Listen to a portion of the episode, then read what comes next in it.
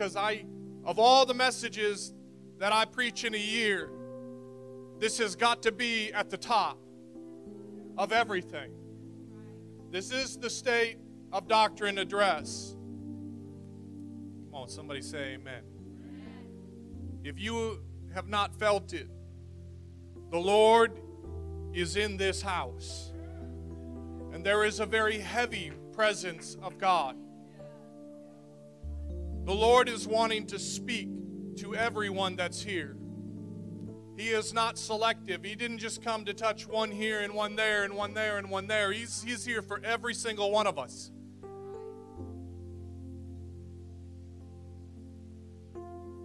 So, Brother Anthony and Sister Val, don't kill me.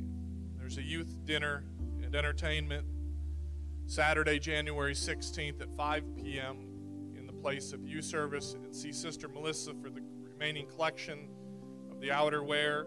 She's had great things happening with that program, with the glasses and the clothes and things like that. I'm just doing the announcements while the ushers are going around and passing out copies. You have what I have in front of me. There's no notes on mine that aren't on yours. You have it. This is what the Lord wants to give our church.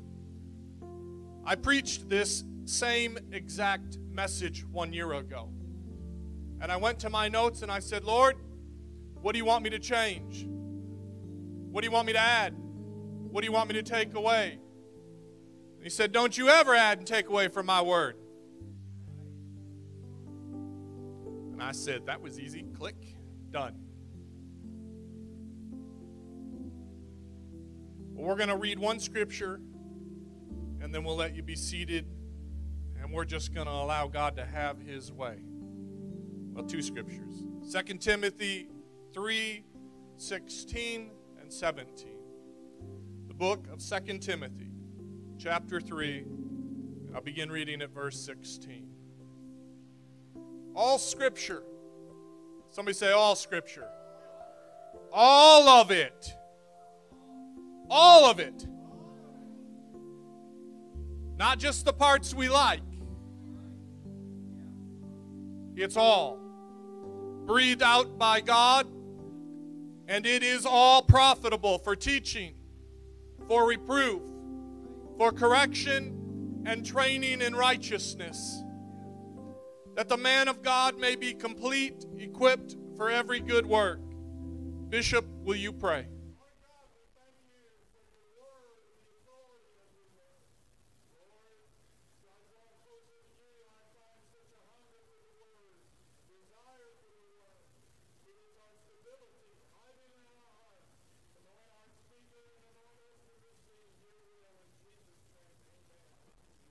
Amen. And you may be seated.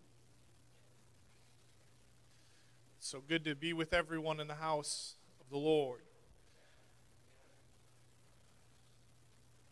All scripture is breathed out by God and profitable for teaching, for reproof, for correction, and for training in righteousness, that the man of God may be complete, equipped for every good work. Last week in our service, there was a tongues and interpretation that was given. And I have it printed out, and I'm going to read it again. But the interpretation of the tongue said this, and if you were here, you'll remember it greatly. And if you were not here, you need to start being here so you can hear these things.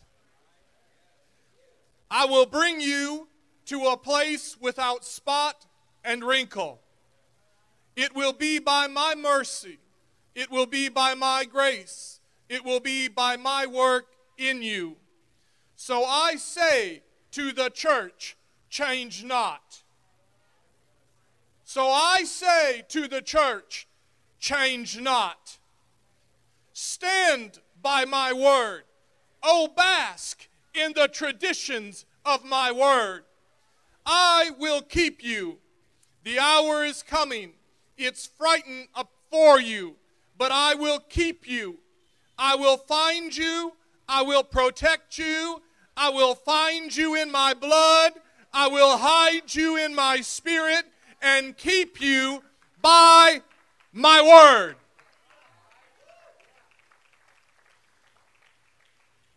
The word of God says in Ephesians 4:11, and he gave the apostles, the prophets, the evangelists, the shepherds, and the teachers. Why? To equip the saints for the work of the ministry, for building up the body of Christ, until we obtain to the unity of the faith and the knowledge of the Son of God, to mature manhood, to the measure of the stature of the fullness of Christ, so that we may no longer be children, tossed to and fro by the waves and carried about by every wind of doctrine, by human cunningness, by craftiness in deceitful schemes. The whole Word of God here in Ephesians 4 that it's saying is that he has called ministries and put forth appointments so that they will deliver the word from the throne of God. Why? Because that word of God is what stabilizes us, that stops us from going to the left and to the right and being tossed to and fro, that there will be a stability under us, a foundation, the rock of Christ. Listen, this is straight word of God today. If the word of God bores you, I'm sorry. It's going to be a long service. But if the word of God is a fire that is in your bones, that is buried in your belly, is the very breath that you breathe, is the very light that burns within inside of you, then the Word of God is going to encourage you, it's going to strengthen you, it's going to find you, it's going to help you. 1 Peter 1:25 But the word of the Lord remains forever. The word of Josh? No. The word of Bishop? No. The word of Brother Larry? No. It's the word of God that will remain when we're long and gone. That will remain whether we believe it or not. It will remain whether we see it or not. The word of the Lord remains forever. And this word is the good news that was preached to you. 1 Thessalonians 2:13 and we also thank God constantly for this that when you received the word of God which you had heard from us you accepted it not as the word of men but as what it really is it really is the word of God which is at work in you believers the Word of God must be alive and working in us. Let me ask you is the Word of God dormant inside of your life? Is the Word of God buried inside of your life? Is it hidden where it seems as though it's lost? Or is the Word of God bubbling up and brewing over and running out of your life?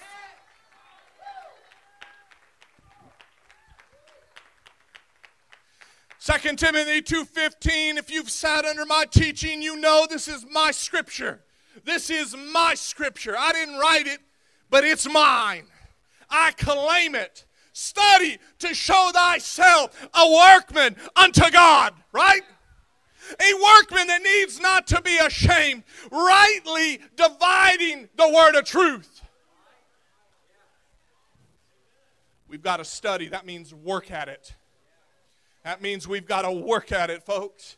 We've got to seek it. We've got to search it. We've got to read it. We've got to reread it. We've got to memorize it. We've got to begin to begin to just pour our face into it, pour our energy into it. There is no greater thing that we can pursue in this life than the Word of God.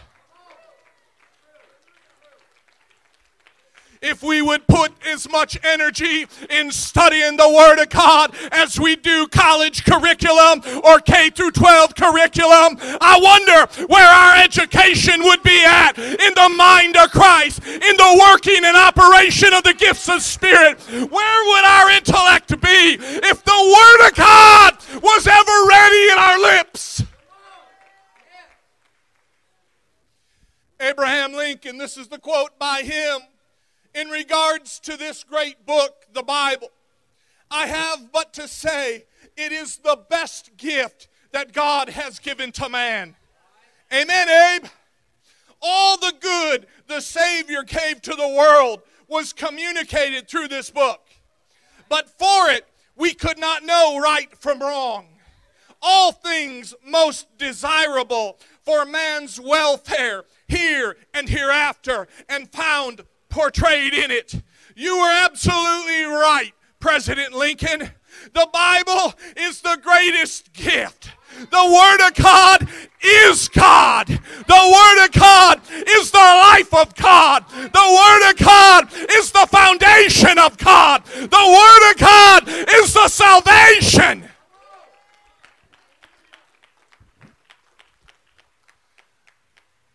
Uh, we're going to go into some statements of who we are,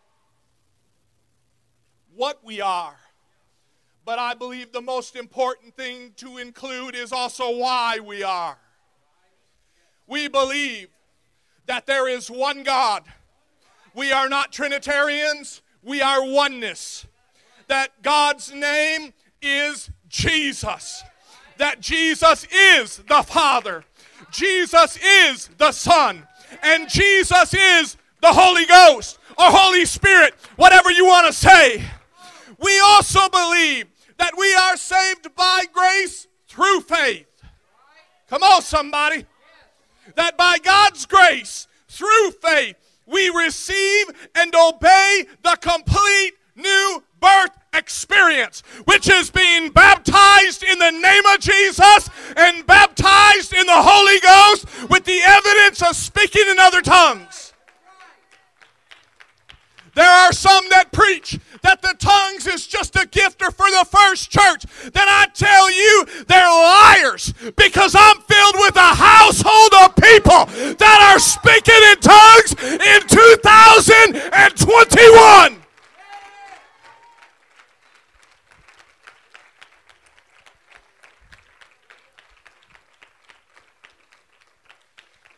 If you're embarrassed that your pastor gets so on fire for the Word of God, I do not apologize to you. I rebuke you in the name of Jesus. You need to repent before God, and you need to let the fire that's in me get into the you, the fire of the Holy Ghost. I'm not ashamed of this Word. I'm not ashamed to be excited. I'm not ashamed to be on fire. I love the Word of God.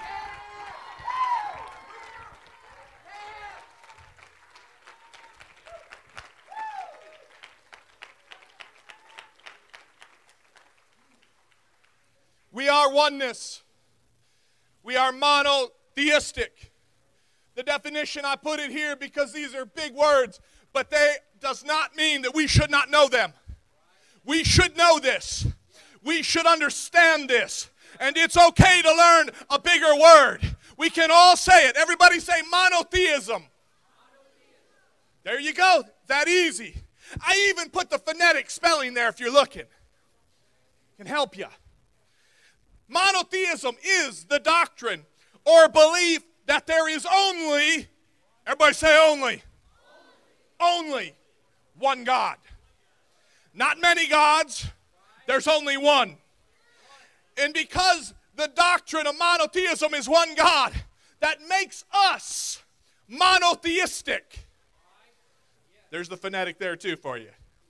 Monotheistic means pertaining to characterized by or adhering to monotheism. The doctrine that there is only one God a, is a monotheistic religion. You hopefully are monotheistic. What is the oneness of God? The oneness of God. I know I'm going to tell you this right now. Last year when I preached this, I had so many people say, I wish so and so was here to hear this. I wish this person could have been here. I wish this person could have listened to this. Well, I hope they've made it this year. But if not, take this to them.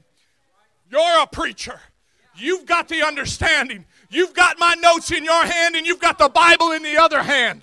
You go and preach it to them. You go and tell it to them. And if that doesn't work as last ditch resort, then tell them to watch it. But you go preach it.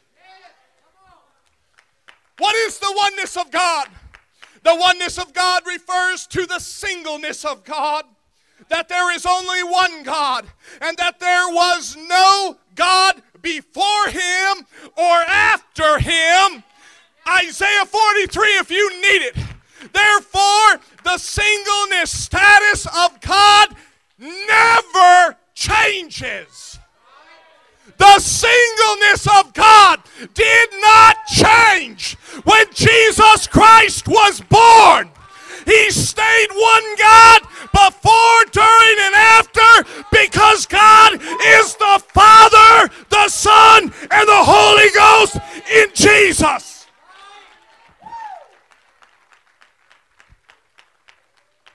Deuteronomy 6 4. Hear, O Israel, the Lord our God is one Lord. Shema Israel, Adonai Elohim, Adonai Echad. Learn it, memorize it, bury it. There is only one God that's going to forgive me. There's only one God going to redeem me. There's only one God going to save my soul.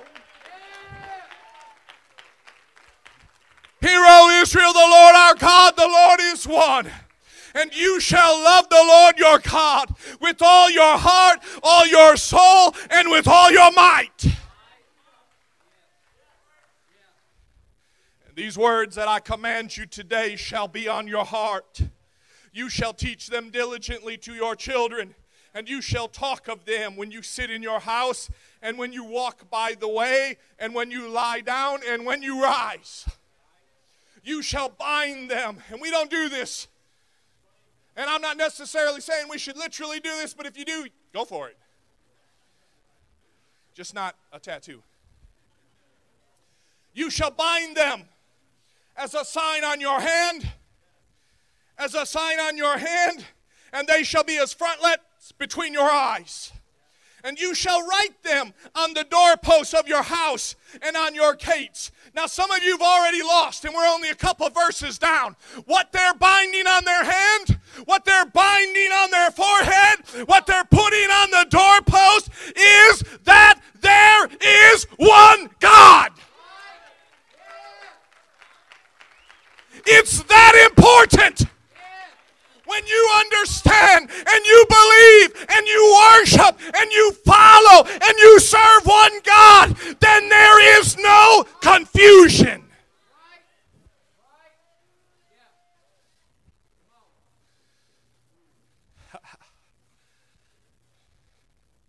Lord, I need energy to finish this. We just we got a couple pages to go.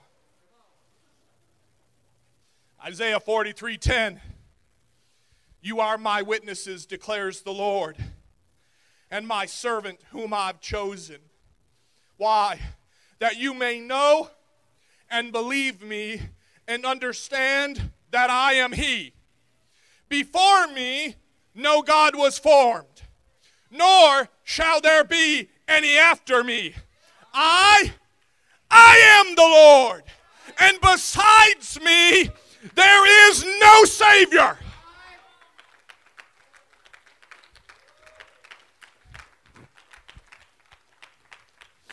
Thus says the Lord, the King of Israel and his Redeemer, the Lord of hosts. I am the first, I am the last, and besides me, there is no God.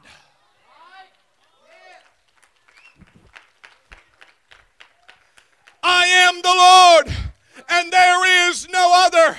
Besides me, there is no God. I equip you though you do not know me, that my people may know that the rising of the sun and from the west, and there is none besides me. I am the Lord and no other. Now, I'm reading several scriptures that are different but are speaking to the same thing because I am giving you proof. I am giving you the Word of God, the true matter of it, where God declares that He is monotheistic. Yeah, these are all Old Testament. Yep, we're going to get there in the New too.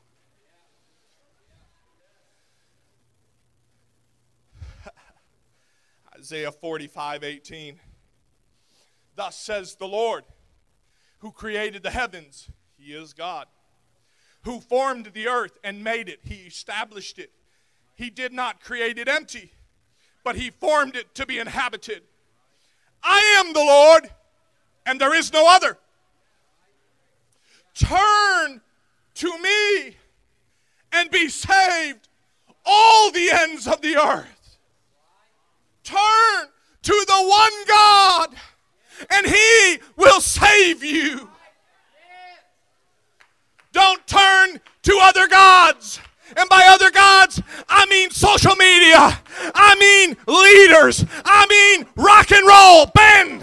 I mean movie stars. I mean influencers. You need to turn to God and God alone. There is no social media influencer that is going to save your soul. There is no social media mogul that's going to help you when it comes time. There's none of them that care for you. It is only God in heaven. Turn to me and be saved, all the ends of the earth, for I am God and there is no other. Uh oh, New Testament. Ephesians 4, verse 4.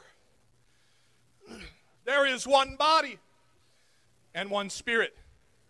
Just as you were called to one hope that belongs to your call, that there is one Lord, one faith, and one baptism. If that's so, why are there so many ways that people are baptized? There's no parentheses here that say, as long as you're baptized. It says that there is one baptism. One baptism that followed one faith that followed the one Lord.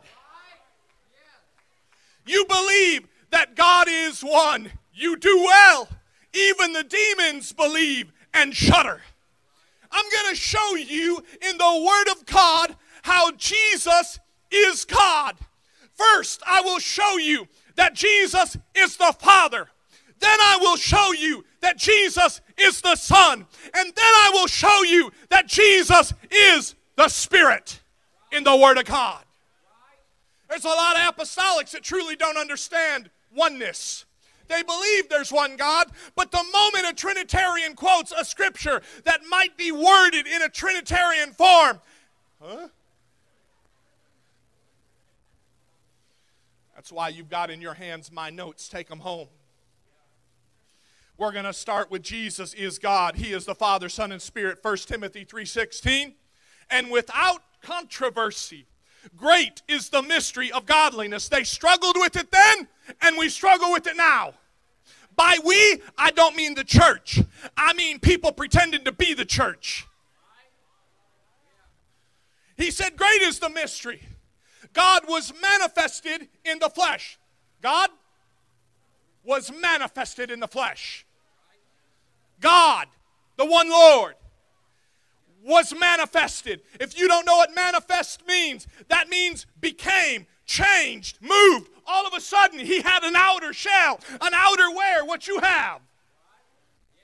That's manifestation. It's like your rage, young people. It's inside, it's there, but sometimes it gets manifested, right? Well, Jesus has always been God. But the appointed time is when the manifestation visited the earth. Understand? There might be better ways to describe it. That's all I got. Great is the mystery of godliness. God was manifested in the flesh. Then God was justified in the spirit. Justified in the spirit. Then he was seen of angels. Right? Anybody know the story when he's wandering in the wilderness? The devil comes and tempts him, right? Then he rebukes the devil, and the devil goes, oh, I'm out of here, and he leaves. It says, Then angels come and ministered to him. Justified in the Spirit, he goes down in the water into John's baptism, and the dove descends.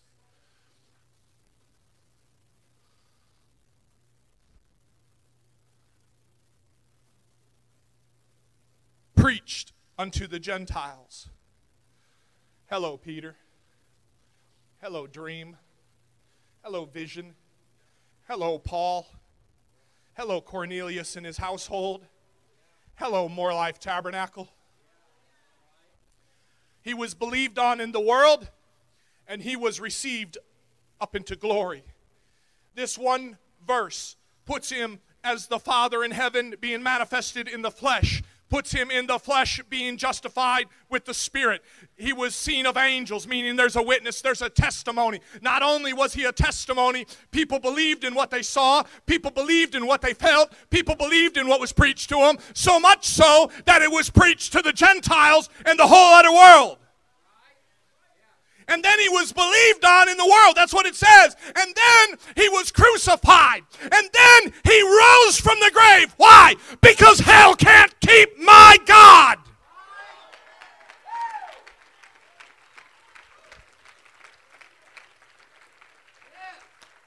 In this one verse, you see all three that people call the different differences of God, the different deities, some say of God. No, it's all one. It's all one. And now the verse that Jesus is the Father. Isaiah 9 6. For unto us a child is born, unto us a child is a son is given, and the government shall be upon his shoulders, and his name, the Son, his name shall be called Wonderful, Counselor, the Mighty God. If there's only one God, you can't have a son and call him God and have two gods because he said, I am one and there is no other.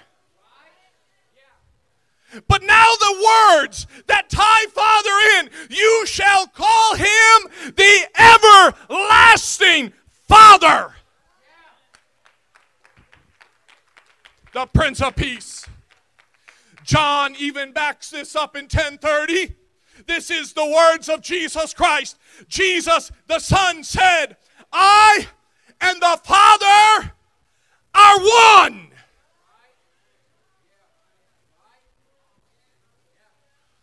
Jesus is the Son.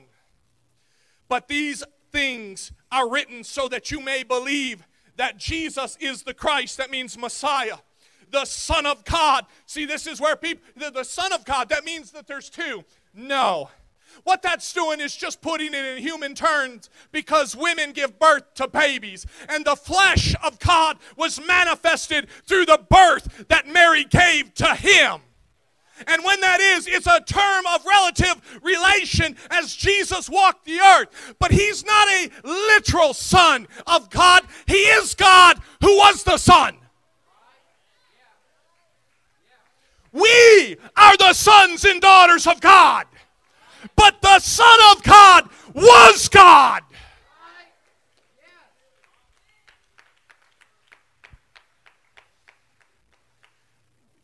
These things I write to you that you may believe that Jesus is the Christ, the Son of God, and that by believing you may have a life in His name. But you got to believe it. And then you can have life in His name. A verse that'll help you with Jesus being the Holy Ghost. Romans 8 9. You, however, are not in the flesh, but in the Spirit. If in fact the Spirit of God dwells in you, anyone who does not have the Spirit of Christ does not belong to him. Galatians 4 6 says, And because you are sons, God has sent the Spirit of His Son. And if the Son is God, then God is sending His Spirit and it testifies that the Spirit was the Spirit of the Son. Some of you are like, Go back and reread it. In fact, the Spirit of God dwells in you. And anyone who does not have the Spirit of Christ does not belong to him. And because you are sons, God has sent the Spirit of His Son into their hearts, whereby they cry, Abba, Father. So the Spirit of God that comes in us provokes us to cry out to the Father. Because the Spirit is God. And the Spirit provokes us to turn to God. The Spirit provokes us to rely on God, to worship God, to believe more in God, to experience God. Why? Because the Holy Ghost is God.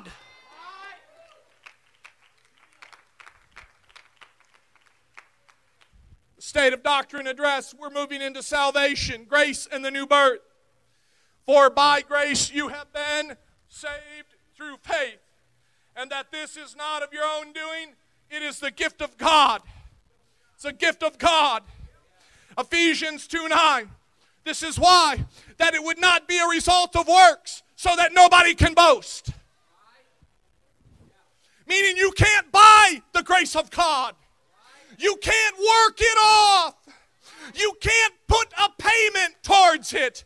It doesn't matter how bad you are, how great you are, or how famous you are, or how talented you are. You are on every equal footing with every man and woman that there is nothing we can do. We can't earn grace. Oh, come on. Apostolic Pentecostal struggle with legalism with this. We think if we do A, B, C, D, then we're rewarded with E, F, G. But the truth of the matter is that none of that earns us anything. The reason we get EFG is because we believe in the righteousness and the obedience of God.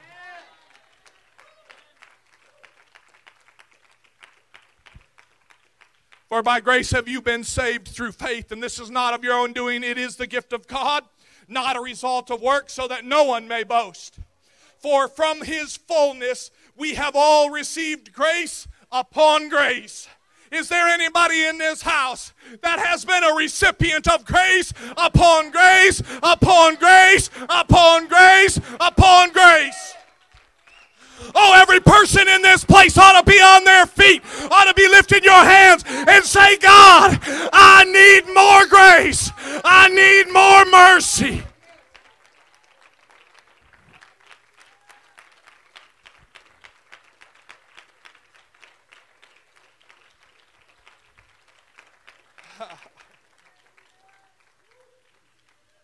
You need to know something right now that by the help of God, and the, the, the, the paddle of Bishop, this church is never going to walk away from this doctrine. This church isn't changing. The tongues and interpretation last week that we read, it said, I want my church to change not. If you think that this is a new progressive church, you've got the wrong definition of progressive.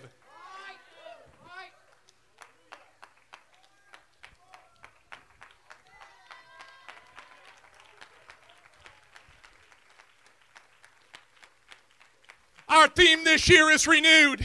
I'm not looking to change worship. I'm not looking to change praise. I'm not looking to change the doctrine of God.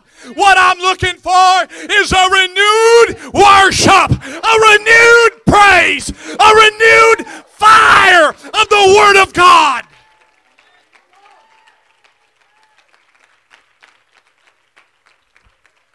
Honey, this world wants us to change the doctrine so that it'll become more interesting.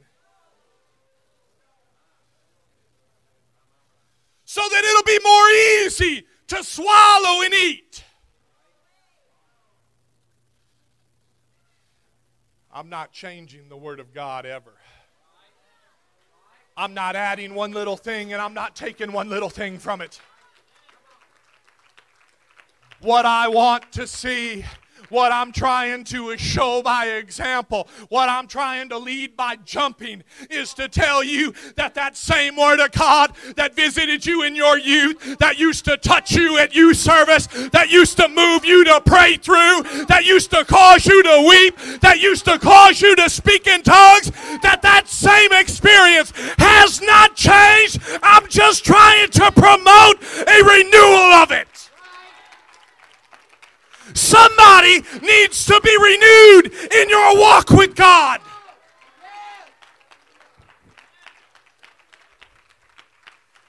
And I'll start with me. God, renew a walk with you in my life, in my heart, in my speech, in my thoughts, in my mind, in my emotions, in my reactions, and in my lifestyle.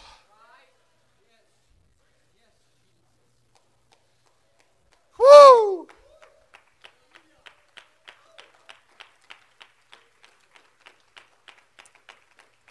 John 1:16 says, "For from his fullness we have received all grace upon grace. For the law was given through Moses, grace and truth came through who? Grace and truth. Truth and grace came through Jesus Christ. The new birth. John 3 3, Jesus answered him, Truly, truly, I say unto you, unless one is born again, he cannot see the kingdom of God. Nicodemus said to him, Well, then, how can a man be born when he is old? Can he enter a second time into his mother's womb and be born? And Jesus answered him, Truly, truly, I say to you, Nicodemus, unless one is born of water, that's baptism. Right there, we got a baptismal pool. If you need to be baptized in the name of Jesus for the remission of your sins today, we can make that happen. Don't hesitate. But the new birth, he said to Nicodemus, unless one is born of the water and of the Spirit. This isn't optional. There's a lot of people that'll get baptized, but they think speaking in tongues is optional. Speaking in tongues is the outward evidence that an individual has been baptized in the Holy Ghost.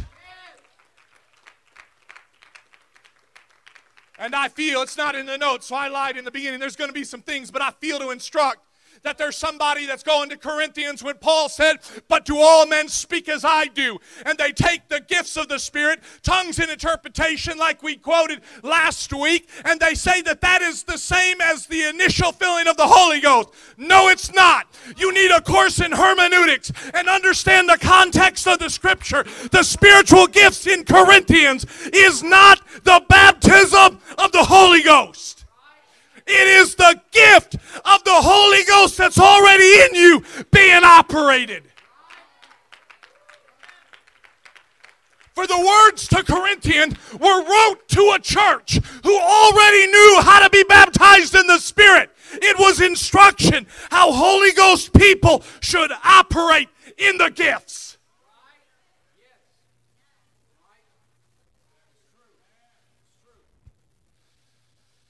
Back on track. If I can find my place. That which is born of flesh is flesh, and that which is born of the Spirit is spirit. Do not marvel that I say to you, you must be born again. The wind blows where it wants to or wishes, but you hear the sound, but you don't know where it comes from or where it is going. So is everyone who is born of the Spirit.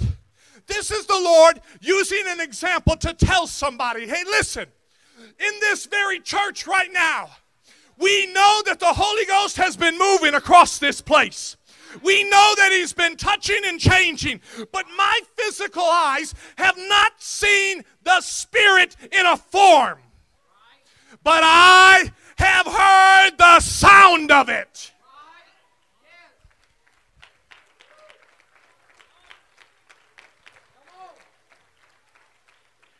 When somebody is born of the Spirit, you're going to hear it. You're going to hear it. Why? Because they're going to be speaking in an unknown tongue. So is everyone who is born of the Spirit. That's the new birth that's laid down. Born of baptism, born of the Holy Ghost. Matthew in 28 18, the Great Commission, Jesus came and said, All authority in heaven and on earth has been given to me. Go therefore and make disciples of all nations. Make disciples, which is what Elements is here for. Amen? Make disciples of all nations, baptizing them in the name of the Father, in the name of the Son, and in the name of the Holy Ghost. Well, that's how it shall be done. Not if you heard anything come across this pulpit. You mean that Jesus misspoke here? Nope. You mean that the disciples misunderstood? Nope. What I mean is people that are not really opening their understanding and seeking the truth of the Holy Ghost. They're not understanding that Jesus Christ is the Father, He is the Son, and He is the Holy Ghost. We're going to get there. You know, I love these steps. You know, I preach them often. I try to put this forth, and I'm going to do it again. There's no surprises. Teaching them to observe all that I have commanded you. And behold, I am with you always to the end of the age. Right? This part I didn't put in there, and I should have, because I always go back to it. The disciples that are sitting there at the feet of Jesus when he's giving them the Great Commission. Was Peter there? What? Oh. Well, I don't know. All right, well, he was. Take the word for it. Peter was there. But this is the same Peter that Jesus, God, said to, Well, who do men say that I am? Well, some say you're Isaiah. Some say you're Elijah. Some say you're one other great prophet. But then Jesus says to Peter and to the other disciples, But who do you say that I am? And Peter replied, Thou art Christ. Thou art the Messiah. Jews are mono theistic. Believe in one God. Peter was a Jew. How many gods did Peter believe in? So, a oneness man of the Jewish faith named Peter said, Thou art my Redeemer. Thou art my deliverer. Thou art the Messiah. Thou art God. Then Jesus turns to Peter and he says, Upon the confession of your faith, upon this revelation, I will build my church. You mean to tell me that it is pure coincidence that Jesus, the Son of God, chooses to build the kingdom of God upon the revelation that there's one God? Almost as if Deuteronomy 6 4 that said, Hear, O Israel, the Lord our God is one. Do you mean to tell me that the Godhead hasn't changed?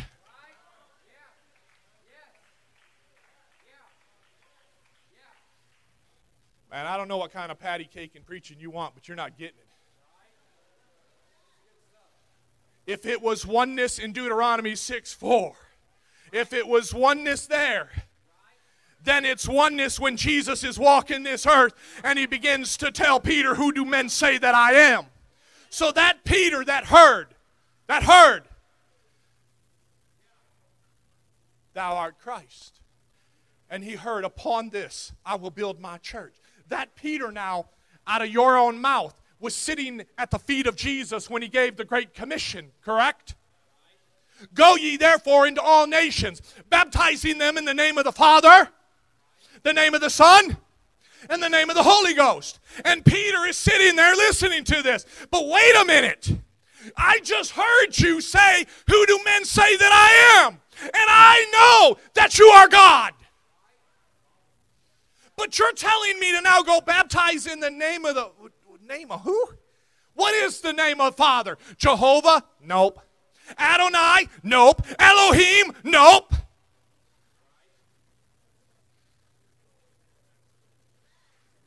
Yahweh?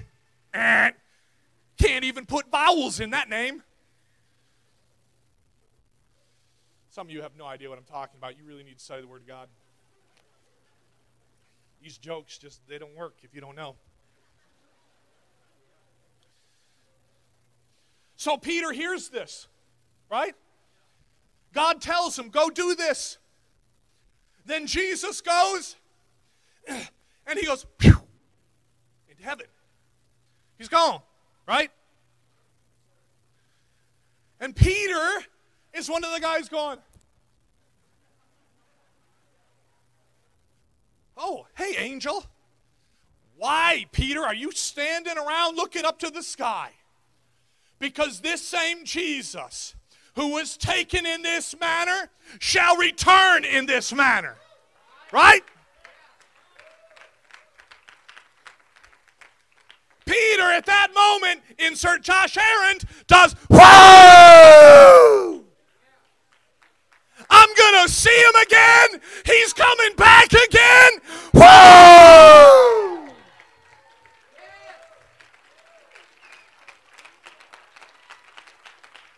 I don't know how to make you get out of your seats anymore than by saying, My God is coming back.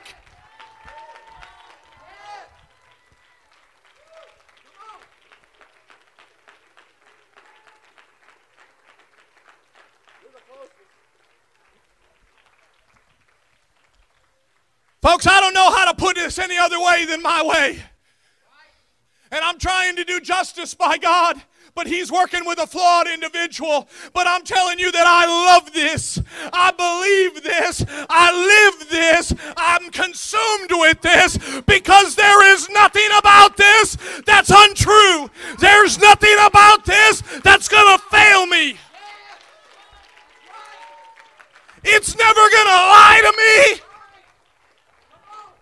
It's never going to disappoint me. It's never going to abandon me. It's never going to divorce me.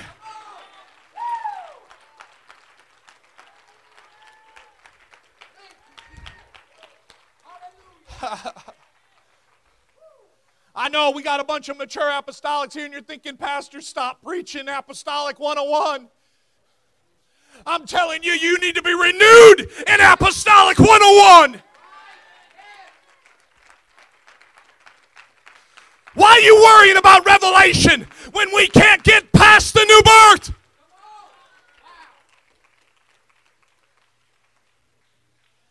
So I now back on track to my story.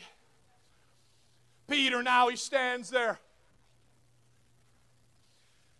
He's given instructions to go into Jerusalem and to wait for the promise of the Father. And Peter, with the other disciples and a lot of other people, about 120, they go into this house that has a second story called the upper room. And they're all in there and they don't know what to do. I mean, there's no Bible for them to read, there's no bishop, and there's no Jesus. And so, Brother Larry, they're like, which one do? Well, that's when there we don't know what to do. The only thing we know to do is pray. That's almost a message there.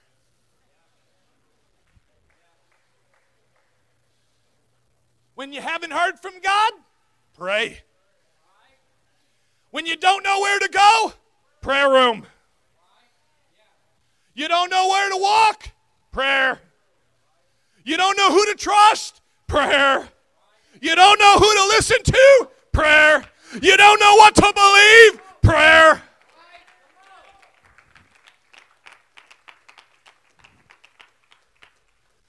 And so Peter, he goes into the upper room and they're having a good prayer meeting.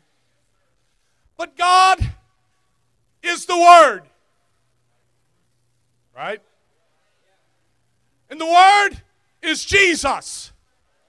And the Word of Jesus told them, Go and wait. So they went and waited in obedience. And then all of a sudden, on the day of Pentecost, that's kind of why it's in our title. Apostolic Pentecostal. Because this day right here is the foundation for our life. So the day of Pentecost comes, and they're all gathered together in the upper room, the second story, and they're trying to figure out what to do. And all of a sudden, for the first time ever in history, the Lord does the miraculous. Because now he has given his life on the cross. And he has paid the penalty of all the world's and man's and woman's sins. And now he can wash them away, and he paid the price that they demanded to be paid. And because he took the big stamp and he said, paid in full. Now he looked at man and said, I have paid the price for sin. And because my spirit cannot dwell with sin, your now sin is removed by my blood being baptized in my name. And now that you're cleansed, I now can fill you with my spirit.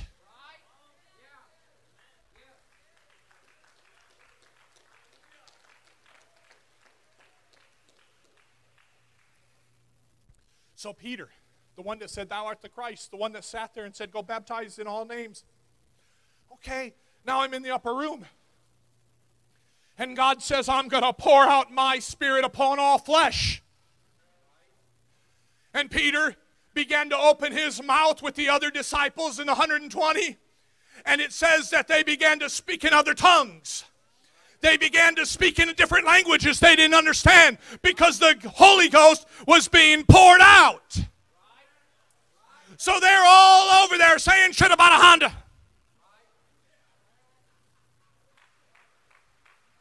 Should have bought a Honda. Come on, help me. Brother Anthony, run around and shake some people six feet apart. Put a mask on first. So Peter's up there talking about his wrong car choice.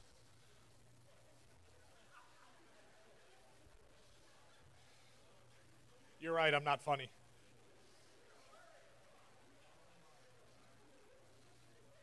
Peter's speaking in tongues. And there's a bunch of people that are in Jerusalem for the feast. And they're hearing Peter complaining about buying a Toyota or a GM when he should have bought a Honda. No, that just offended some people.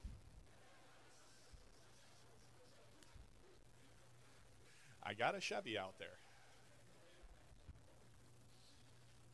So they hear Peter speaking in tongues with all these other wild people. But there isn't social media, and there's not television, and there's not the internet. And so they're like, what is going on? And because they're religious snobs, there's probably a motivation to see if they were possessed by the devil so they could cast them out and stone them and take them to the high priest. And so they stop. And well, as luck has it, Peter, the one that Jesus said, Oh, upon the confession of this, I'm going to give you the keys to the kingdom of God. He said that to Peter. And now that the kingdom and salvation of being the new birth, born in the Spirit, born of the Holy Ghost, is being ushered into the world, Peter, who has the spiritual keys to this message, is the one that stands up. And he begins to preach to them how that they just killed the Messiah. And they're crying and they're weeping. And now we're back into the sermon. And in Acts 2:37, Peter now, who heard Jesus say, "Go baptize in the name of the Father, Son, Holy Ghost." For the first time in his life since the Great Commission, is getting ready to preach his first message ever. And the, you know, Pope Peter. Peter was the first pope. We, there's no Catholics here, right?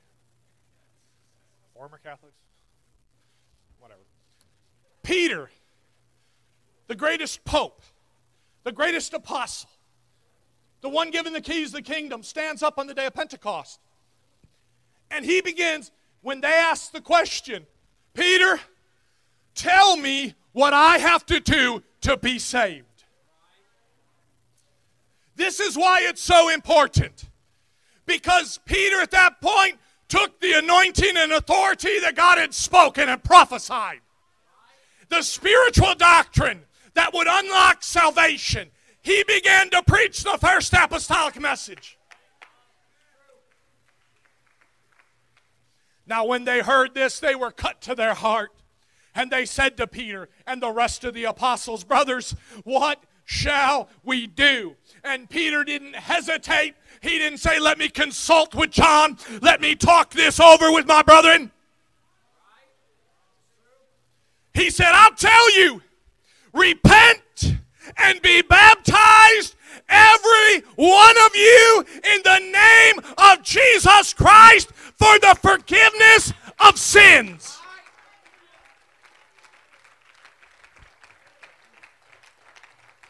But Peter, why didn't you say be baptized in the name of the Father, Son, Holy Ghost? Because that's not the name of God. Those are titles of God. That's what sometimes they'd say, My Father which art in heaven. Jesus which art in heaven. It's the same thing. But the name is Jesus. So Peter says, Repent and be baptized, every one of you, in the name of Jesus. Because he understood when God said, Baptize them in the name of the Father, Son, Holy Ghost. He understood, In your name.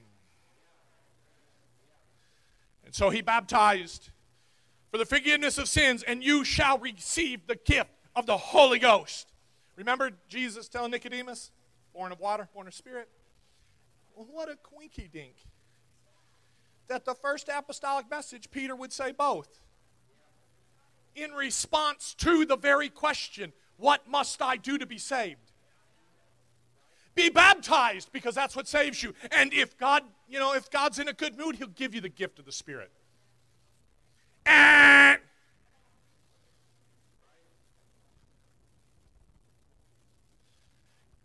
Acts 10 44, while Peter was still saying these things, the Holy Spirit fell on all who heard, fell on all of them that heard the word.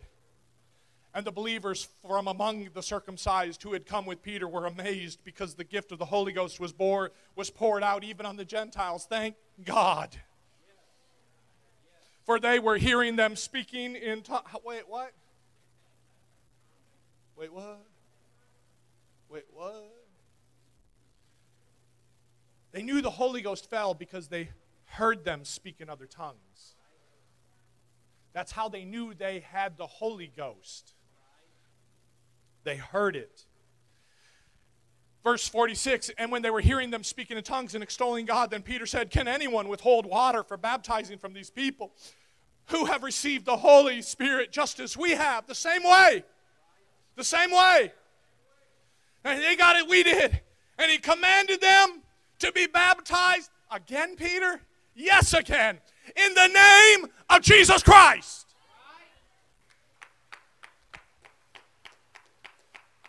Oh, the hour's getting long and you're getting tired from worship.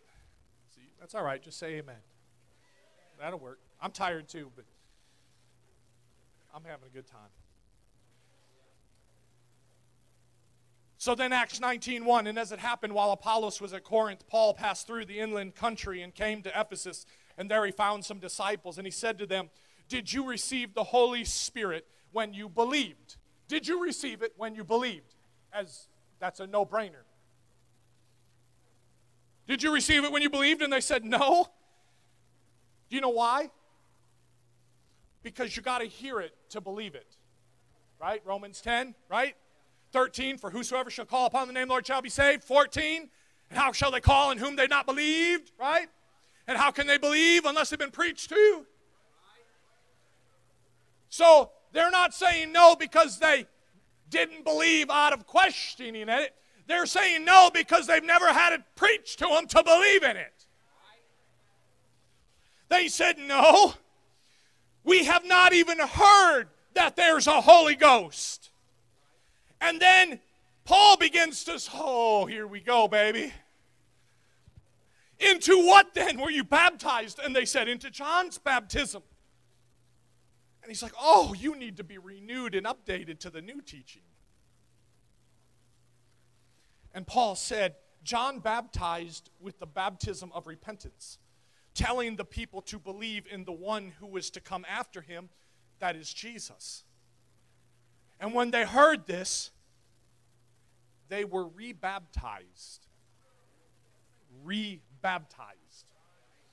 When they heard this, right? A preacher, Paul was sent, he preached. They heard, they believed. When they heard this, they were baptized in the name of the Lord Jesus. And when Paul had laid his hands on them, the Holy Spirit came on them, and they began to speak in tongues and prophesy. The conclusion of today's message if the musicians would come.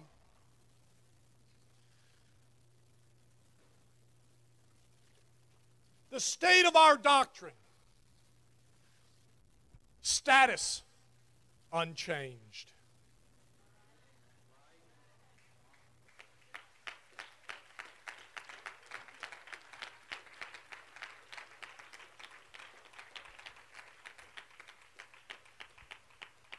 The doctrine will never change.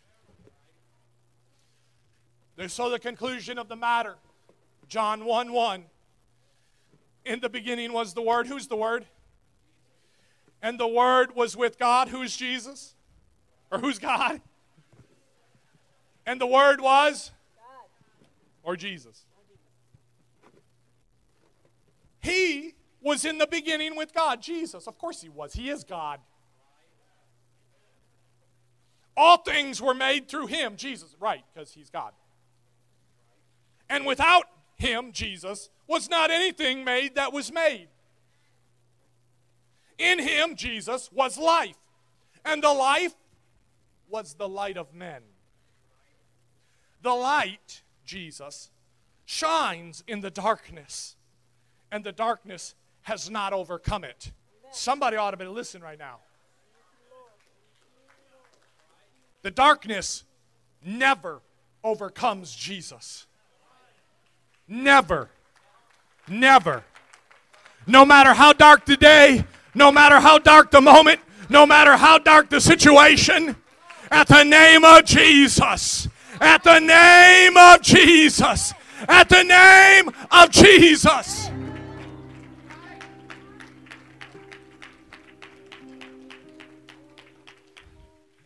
There was a man sent from God whose name was John.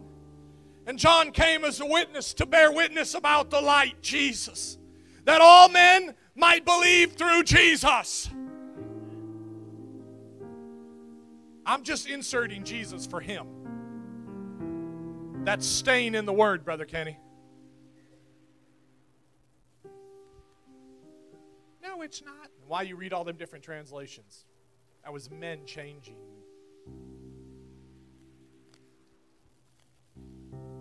the world might believe through him.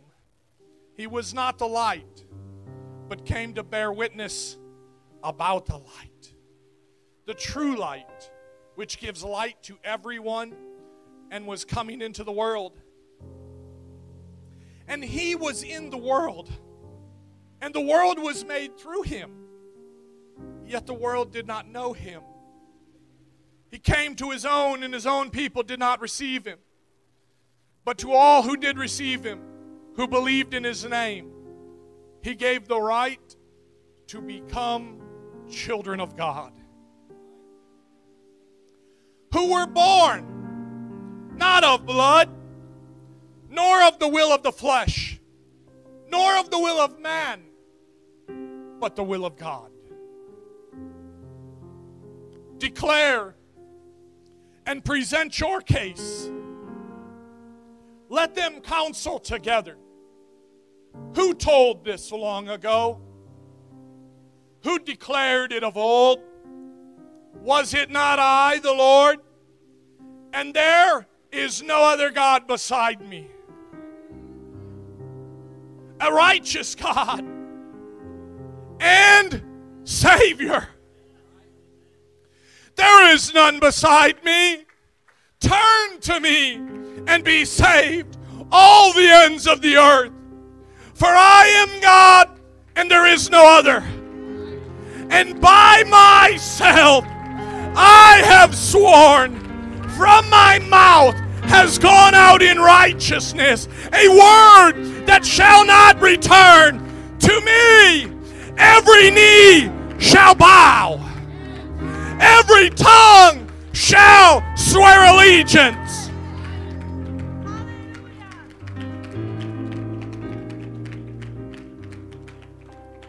I want somebody to pay close attention because God's given a revelation right now. I feel it. Isaiah that we just read, 45, 21 through 23 that is Old Testament, that is Yahweh, that is Jehovah, that is Adonai, that is Elohim. He's the one that said, I am the, I am alone, right? He's the one that said, By myself I have sworn, from my mouth has gone out in righteousness a word that shall not return. This is Yahweh saying this. To me, Yahweh, every knee shall bow, and every tongue will confess. Right? In Isaiah, Romans 14 11, for it is written, As I live, says the Lord, quoting Isaiah, every knee shall bow to me, and every tongue shall confess to God. So then each of us will give an account of God to himself. So you got the Old Testament God saying every knee's gonna bow and every tongue's gonna confess. Then you got the New Testament book of Romans that is quoting that scripture, confirming it, testifying its trueness, testifying the truth of it.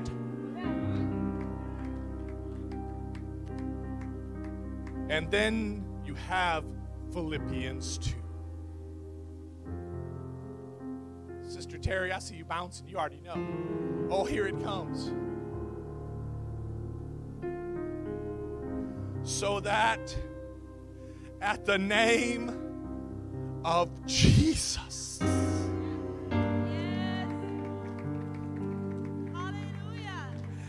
That at the name of Jesus every knee should bow. In half Trinitarian, then you got to believe that the Father's going to bow a knee to Jesus. Somebody's mind just went.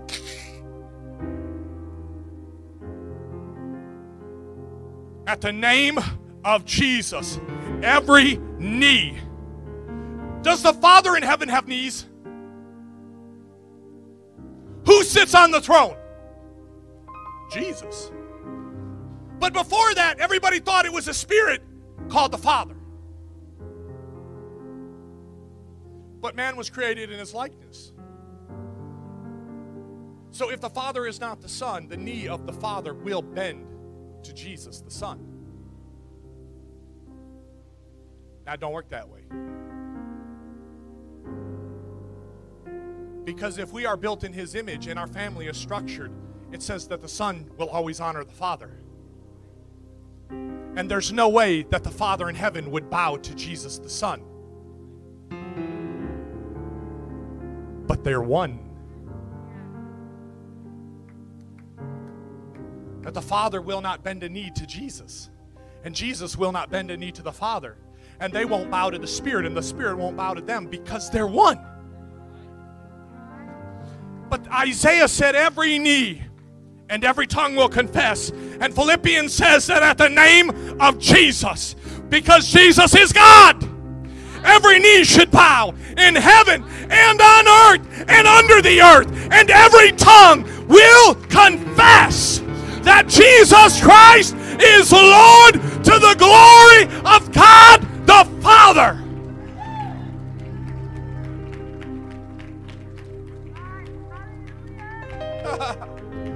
Therefore, my beloved, as you have always obeyed, so now, not only as in my presence, but much more in my absence, work out your own salvation with fear and trembling. What that's saying is the preacher can only tell you so plainly for so long. There's one God, there's one faith, there's one baptism. God's name is Jesus. He sits on the throne. Jesus is the Father. Jesus is the Son, and Jesus is the Holy Ghost. We are not baptized in any other name, in any other way. We don't bow and bend a knee. Lord, heal Brother Brian in the name of Jesus.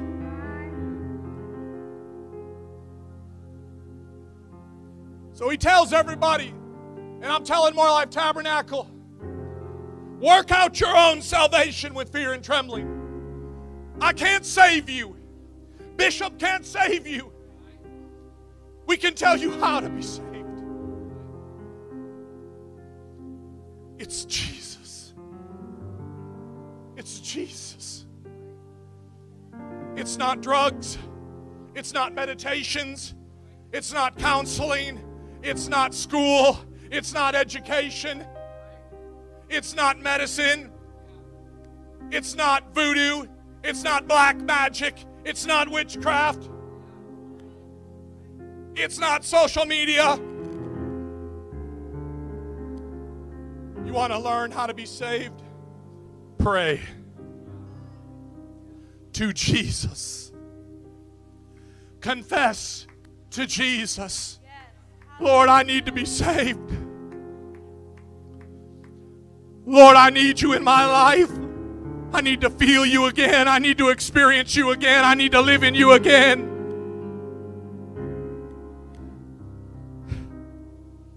Work out your salvation with fear and trembling, for it is God, not man, who works in you, both to will and to work his good pleasure. And the last three scriptures, if everybody would stand.